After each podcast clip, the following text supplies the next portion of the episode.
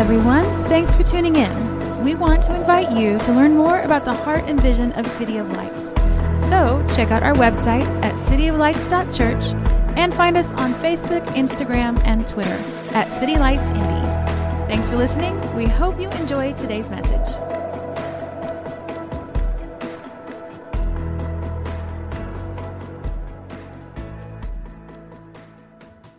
Can we give him praise? Can we give him praise? Amen. Can we give a hand to our worship team this morning? I'm just so grateful. Thank them for leading us. This week, and I'm just going to jump right in here, we are continuing in a series called Long Story Short.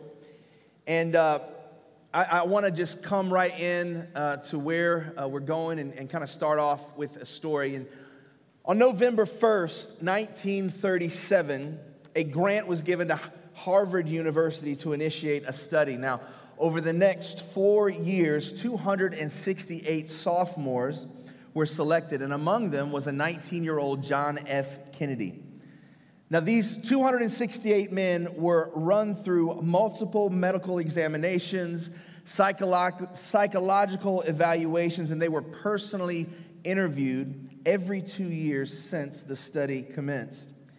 Now, as you can imagine, the research and the files were as thick as an unabridged dictionary and they were stored in an office suite uh, behind Fenway. Now, it was totally considered the holy grail for researchers because it is the longest longitudinal study on human development in history.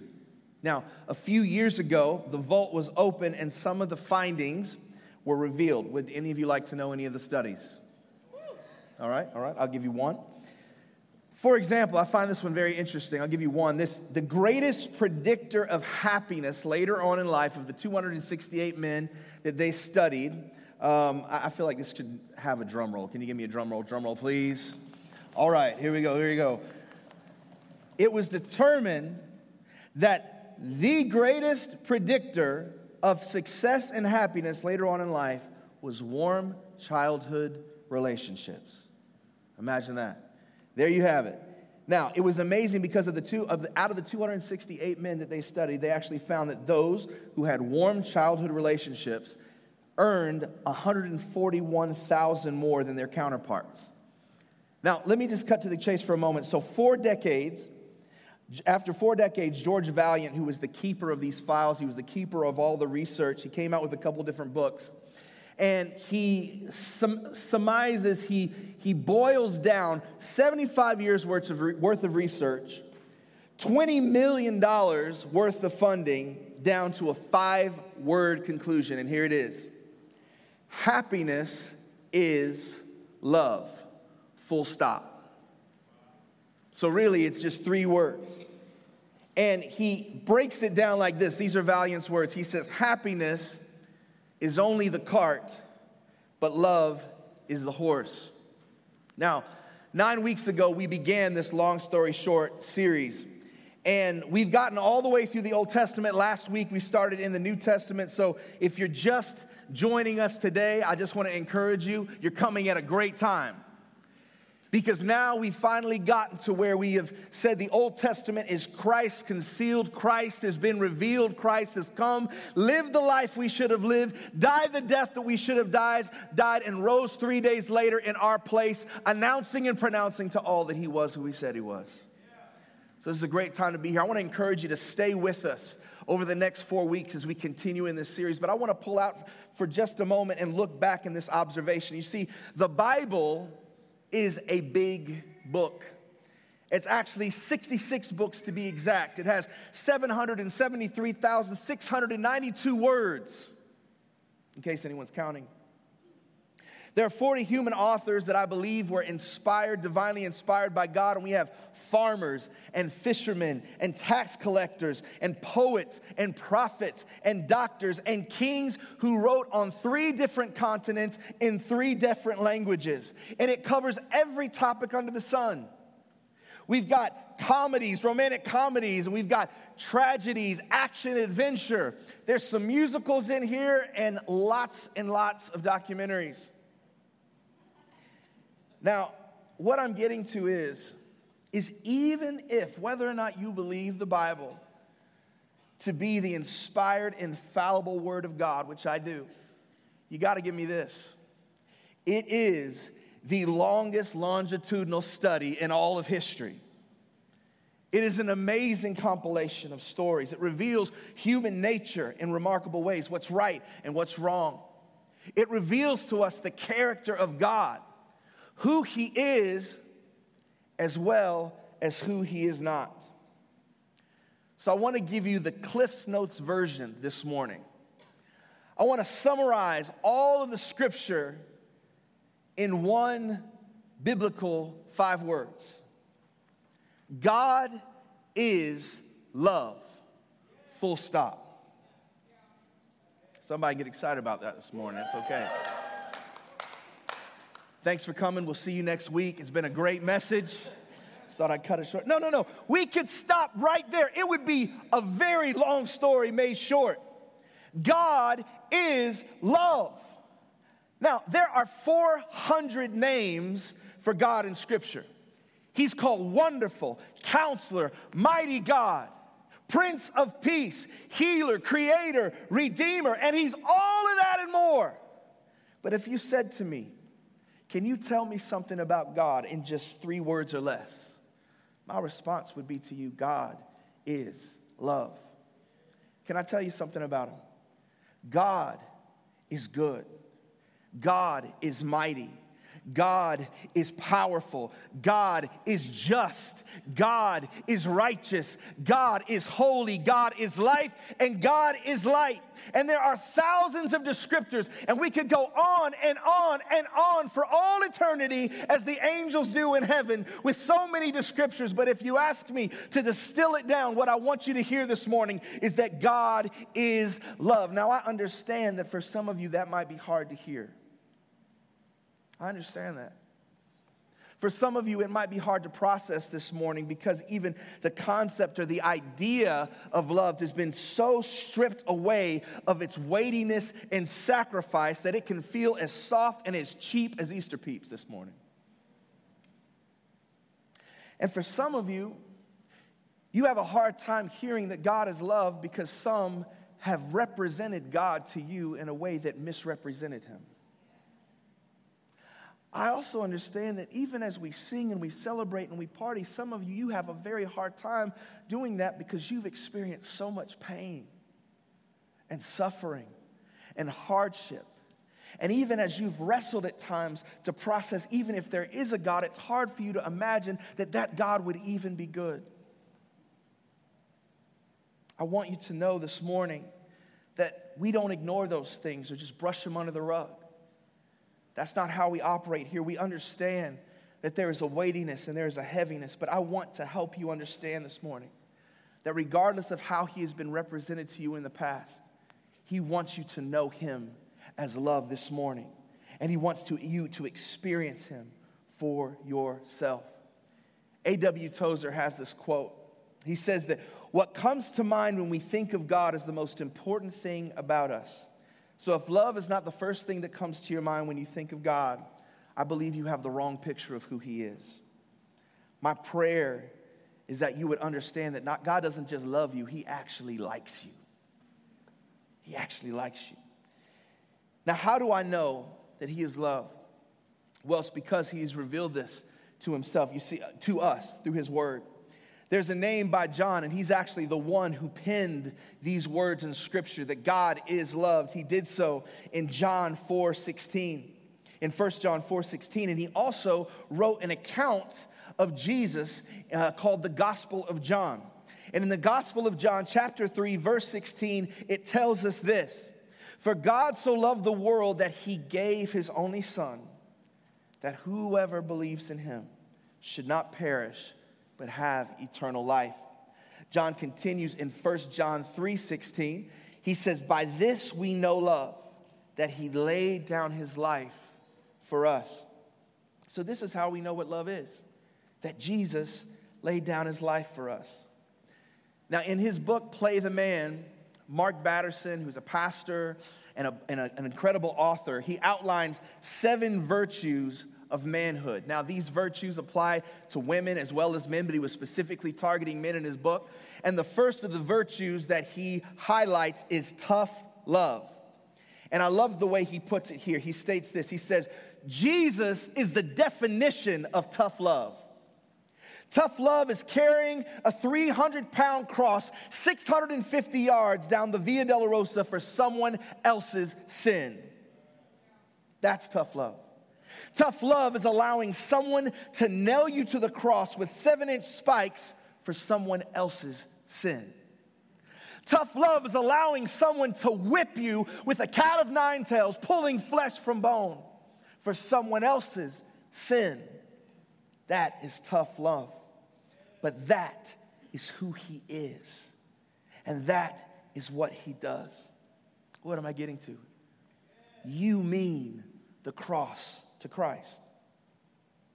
The closest thing that I can think of to give you a picture of the incredible love of the Father is to think about just the love that I have for my children. Uh, one of my favorite rituals to do, bedtime rituals to do with my little girl, Ella Rose, some of y'all know her as Ninja Sissy Mama, is after we get dressed, you know, we do this little thing where, you know, I give her these kisses. I say, I gotta get my kisses. And if you've seen her big old cheeks, cheeks, there's lots of ground to cover. And so I kiss her, her right cheek, and then I kiss her left cheek. And one thing she started adding a few months ago, which I was like, okay, I'll be fine with this. She goes, I gotta save some kisses for mommy. And I was like, okay, you can save some for mommy. And then she lets me proceed. So then I kiss her forehead. I say, ooh, let me get that forehead. Oh, let me get that chin. I kiss her chin. Then I kiss her nose. Ooh, let me get that chin. I said, let me get those lips. And she kisses me on the lips and she pulls me in tight. She goes, mm. Hmm. And then once I finish, she goes, okay, dad, act dizzy. And I go, whoa. But then as I lay her down, I get ready to put her blanket on. I go, Ella, who loves you? Sometimes she has her passy in her mouth and she goes, Daddy. And I say, Ella, how much do I love you? She goes, With my whole heart. And I say, That's right, baby girl, with my whole heart. Now, is she perfect? She's about as perfect as her daddy. Some of y'all know her other nickname is Spicy Mama. Right? But is there anything that she could do to make me love her any less? Absolutely not. And, and, and, I'm just an earthly father with finite resources. We have a heavenly father with infinite love who loves you no matter what you've done and where you've been and what you've experienced. He loves you on your good days and he loves you on your bad days. And there's nothing you can do to get him to love you any more or any less. He loves you perfectly, he loves you eternally. And this God, he went to the cross for your sake because he can never give up on you because he loves you with his whole heart. God doesn't love us based on us and who we are. He loves us based on his own character, who he is. Do you want to know something? When you succeed in life, God says, I love you. When you fail in life, God says, I love you. When you're going through the storm and faith seems so hard to hold on to, God looks at you and He says, I love you. God is love. Do you know what the crucifixion and the resurrection are all about? It's about a God who would not and could not give up on us. It's about a God who was literally willing to go to hell and back. It's about a God who extends grace to the very people who put him on that cross. And he said, Forgive them, for they know not what they do. God is love. Full stop. Now, it's with that backdrop that I want us to look at the oldest longitudinal study in history called the Word. And I want us to look at an encounter that took place in the Gospel of John with a woman by the name of Mary. I know that was a common name in Scripture, kind of like John is today. But we're going to look at Mary, who was from the region of Magdala, and look at her encounter as she experienced the risen Savior. Would you turn with me? You can turn with me in your Bibles. You can look on your devices or on the screen. We're going to begin in chapter 20, verse 11. It says here Mary stood weeping outside the tomb. As she wept, she stooped to look into the tomb, and she saw two angels in white sitting where the body of Jesus was laying, one at the head and one at the feet. They said to her, Woman, why are you weeping? She said to him, They have taken away my Lord, and I do not know where they have laid him. Now, I want to pause for a moment here because there is this phenomenon in psychology called hindsight bias. And it simply means this when you know the outcome of an event, you can tend to assume that the ending is inevitable.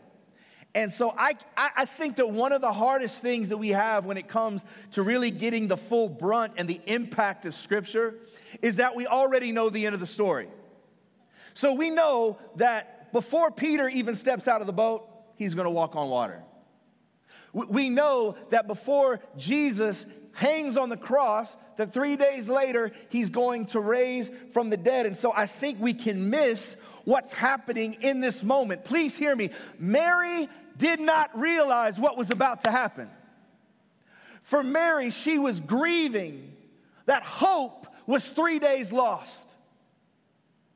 Mary had never had a paradigm or an expectation that when she went to the tomb, what was about to happen was going to happen. The whole reason that she was there in the first place was just to carry out the Jewish tradition of, of embalming practices. And so I want us to feel the amazement and the surprise and the weightiness that comes in this moment. In verse 14, it says, Having said this, she turned around and saw Jesus standing. But she did not know that it was Jesus. Now, some people say, How could she not know that it was Jesus? Have you ever been under so much pain and sorrow that you could barely even see what was in front of you? Yet it says she's standing here. Jesus says to her, Woman, why are you weeping? Whom are you seeking? Supposing him to be the gardener, he, she said to him, Sir, if you carried him away, tell me where you've laid him, and I will take him away. And Jesus said to her, Mary. Jesus said to her, Mary. Now, when I think about this moment, it's kind of hard. It's hard to kind of take in the fullness of what she was experiencing in that moment. See, Mary, Jesus was probably the kindest, gentlest, greatest man. He was the greatest man that she'd ever known. She had been ridiculed, dehumanized, beaten, battered, abused in her life. Jesus was the first man that truly affirmed her and honored her and gave her dignity. His voice must have been the sweetest thing that she would ever know. And three days prior, the greatest man that not only was great himself, but called her and affirmed her for what was in her, was gone. She must have imagined that this voice, I, I, wonder if she was like I was when my daughter passed away. And it was like after she passed away, if there was anything that I could find of hers, I remember sitting in my room with a burnt cloth just because it smelled like her, trying to remember and telling myself, God, I don't want to forget what she smelled like. I don't want to forget what her laugh sounded like. And I can imagine as she was walking to the tomb, trying to remember what was it like to hear his voice. And in this moment, she hears her name, Mary.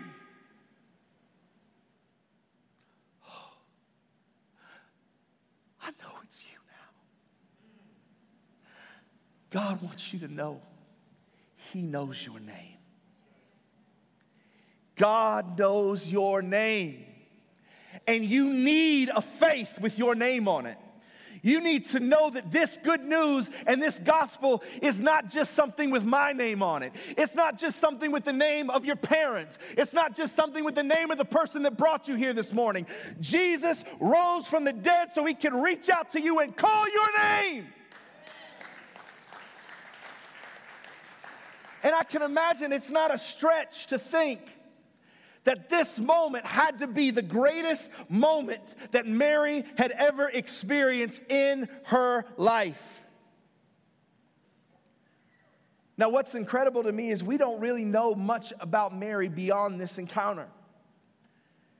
She kind of walks off of the pages of Scripture, and there's lots of theories out there. Some people think that maybe she married John and moved to Ephesus, but we don't really know. But what we do know is from that moment and throughout all eternity, she received a distinction like no other. That she and she alone was the first to witness the resurrected Jesus Christ. I mean, what an honor. What an incredible distinction to be marked with. Now, what's interesting in this is that if you actually looked at her story, you would think that Mary maybe would have been the least likely person to receive this kind of incredible distinction. The least likely candidate to be known for all time for this specific de- designation. Now, we don't know a ton about Mary, but we know a couple things. One thing that I said before is we know that she was from a region called Magdala. Another thing that we know about Mary is that she was possessed by seven demons. Now I know some of you could hear what I'm saying, and like all of a sudden you got images, the last horror movie that you saw. Hopefully it wasn't recently. But I think it would be safe to say that if someone had seven demons, that they would probably have some issues. At least seven of them, right? I think that would be the definition of dysfunctional, right? Seven issues or seven problems that she can't solve, seven mistakes in her life that she can't fix, seven broken places in her life and these are the kinds of people that we give up on. These are the kinds of people that are too much for us. Many times we feel like, man, I'm too much for myself, but not to God. You see, it's amazing how He finds a way to take jacked up people and weave Him into His story to show up and show out His grace and mercy. I mean, more than five of you can clap. Hallelujah. That's, that, that's my testimony.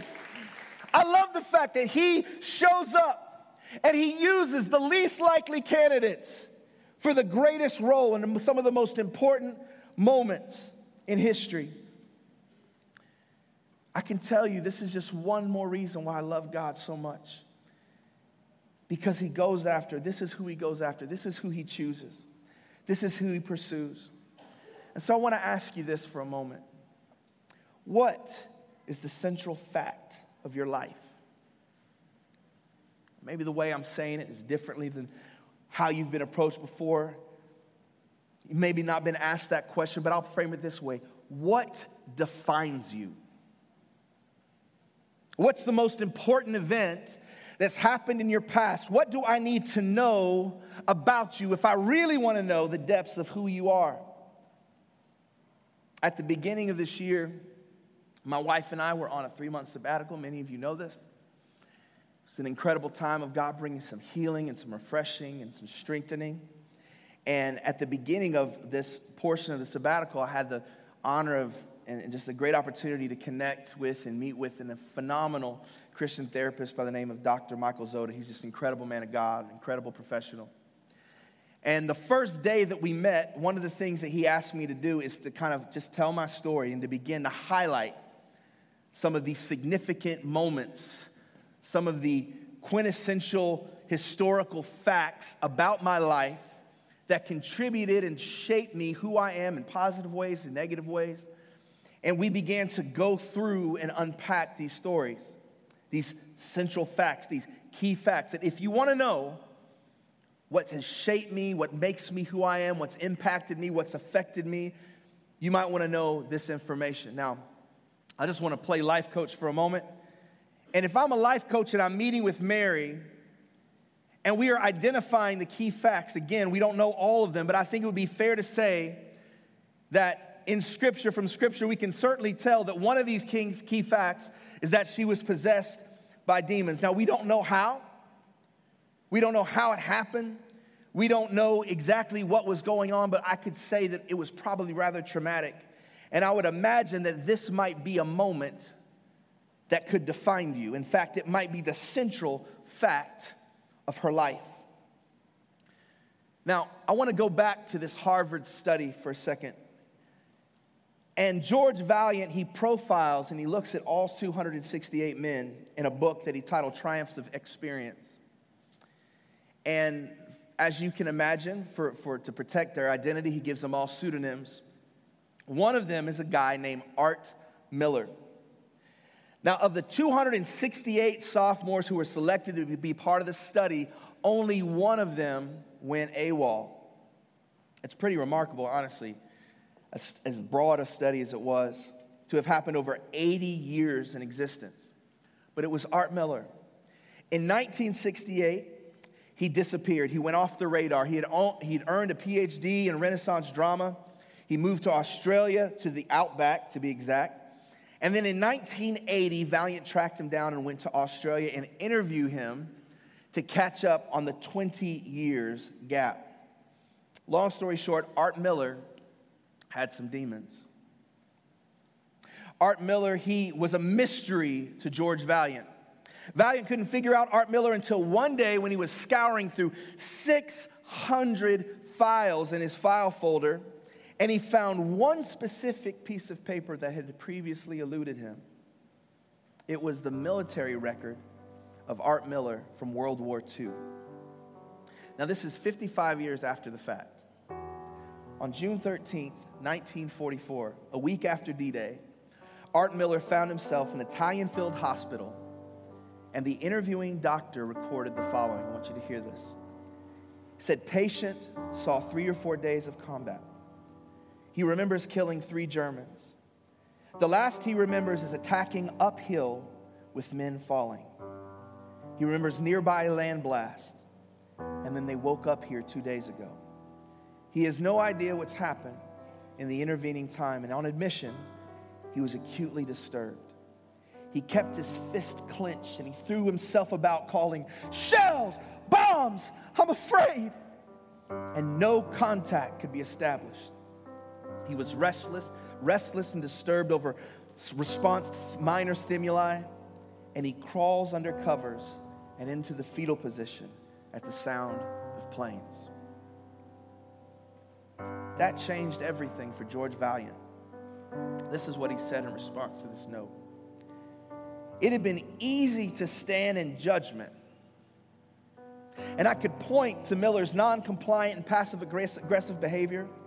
I could note that he had run away from his family and his country and that his earned income was as low as any man in the study. Or I could, and in 2010 I finally did, understand Art Miller's whole life as a creative example of post traumatic growth. Now, PTSD wasn't diagnosed 70 years ago. But would it be fair to say that that had become a central fact of his life? That his life had become a painful reaction to the trauma he'd experienced. He was a broken man until the day that he died. And I promise you, that broke the heart of God. Our world is filled with so much trauma civil wars, genocide, sex trafficking, child abuse, bullying. We could go around the room one by one by one and we could fill in the blank. Share war stories and scars all over this place. There's so much hurt. We need so much healing. We need so much hope. And I'm not a licensed therapist and I don't play one on TV.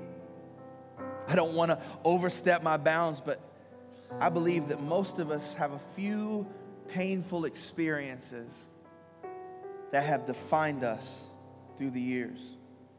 That our lives at times have become reactions to some of the things that were done to us, or even some of the mistakes that we brought upon ourselves. It's brokenness, it's this hurt, it's the shame, it's the anger, it's the doubt. And like Art Miller, our lives can become an attempt to heal the hurt and to solve the problem to erase the pain and to fill the void. And we realize that we can't do it. We realize that these demons that we've battled, we can't dispel, and they begin to define us. I want you to hear what I'm going to say because I know that some of you in here right now, those moments, they have defined you, and you don't like the facts. You don't like the defining facts of your life. They're not what you want them to be. Now, this morning, I can't change them. I so wish I could go into a time traveling phone booth somewhere and we could change all the things. Can't change the past.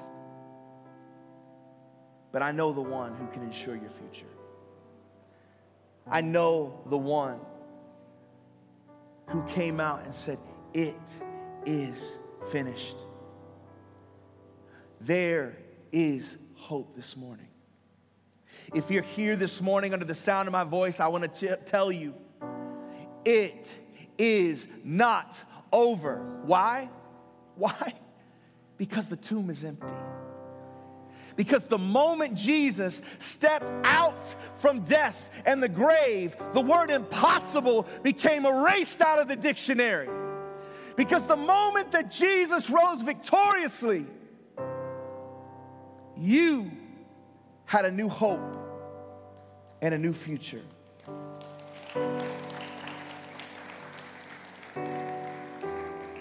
That is the central fact of history. The question is, is it the central fact of your life?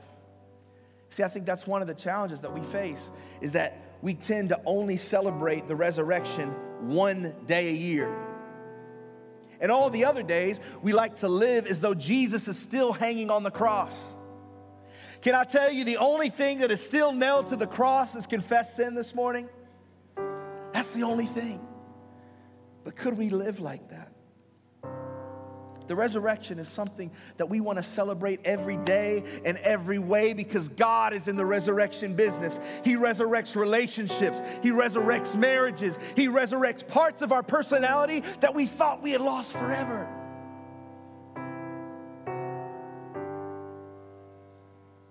You know, next weekend, several people are going to be baptized. I'm excited about that. And, you know, baptism is, an incredibly powerful and symbolic event. And when you go under the water, it symbolizes death to self. And when you come back up, and I just want to encourage you, we bat a thousand with that. Everyone's come back up. You do really well. it symbolizes new life in Christ. It's a new day. It's a new normal. It's a new chapter. It's declaring that the resurrection of Jesus Christ is now the central fact of my life.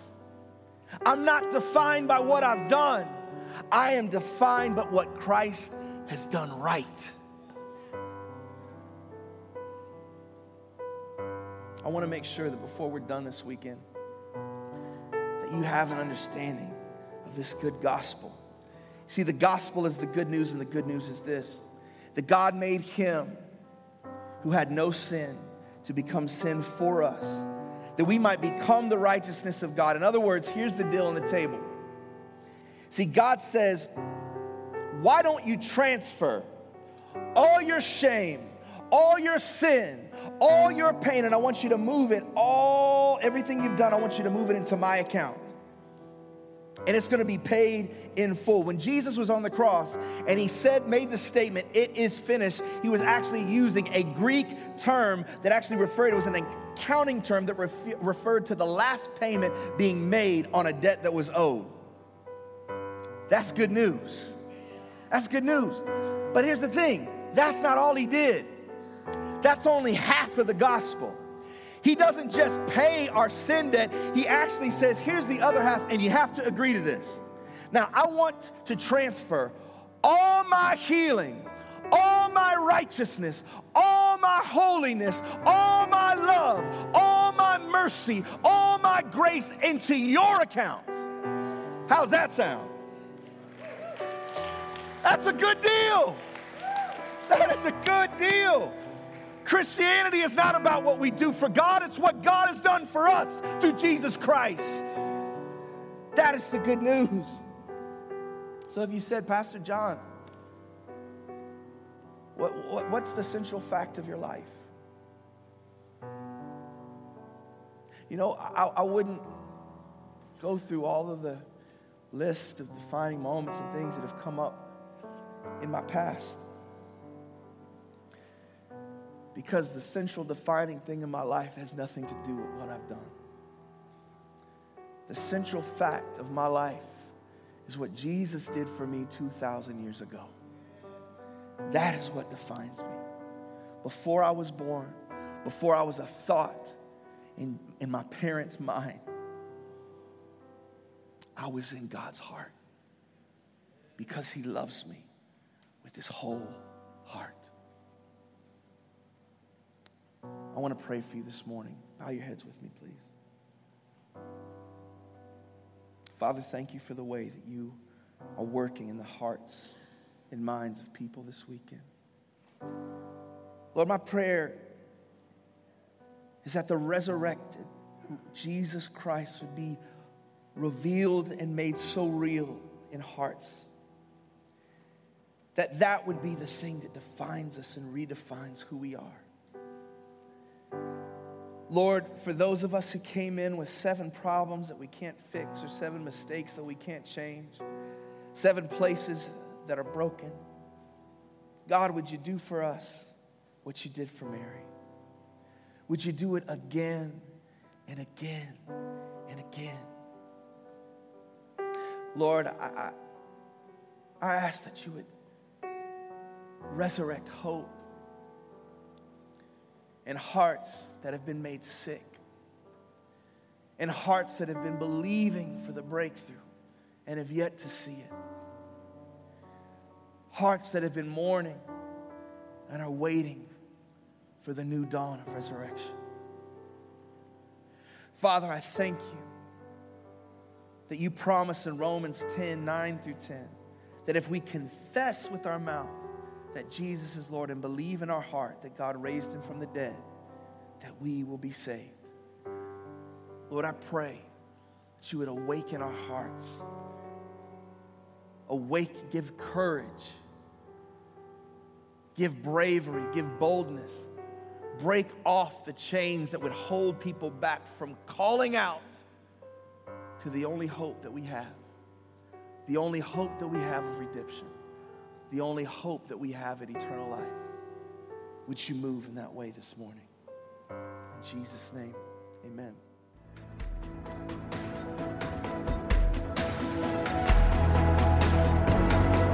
Thanks again for joining us. Don't forget, you can find us online at cityoflights.church and connect with us on Facebook, Twitter, and Instagram.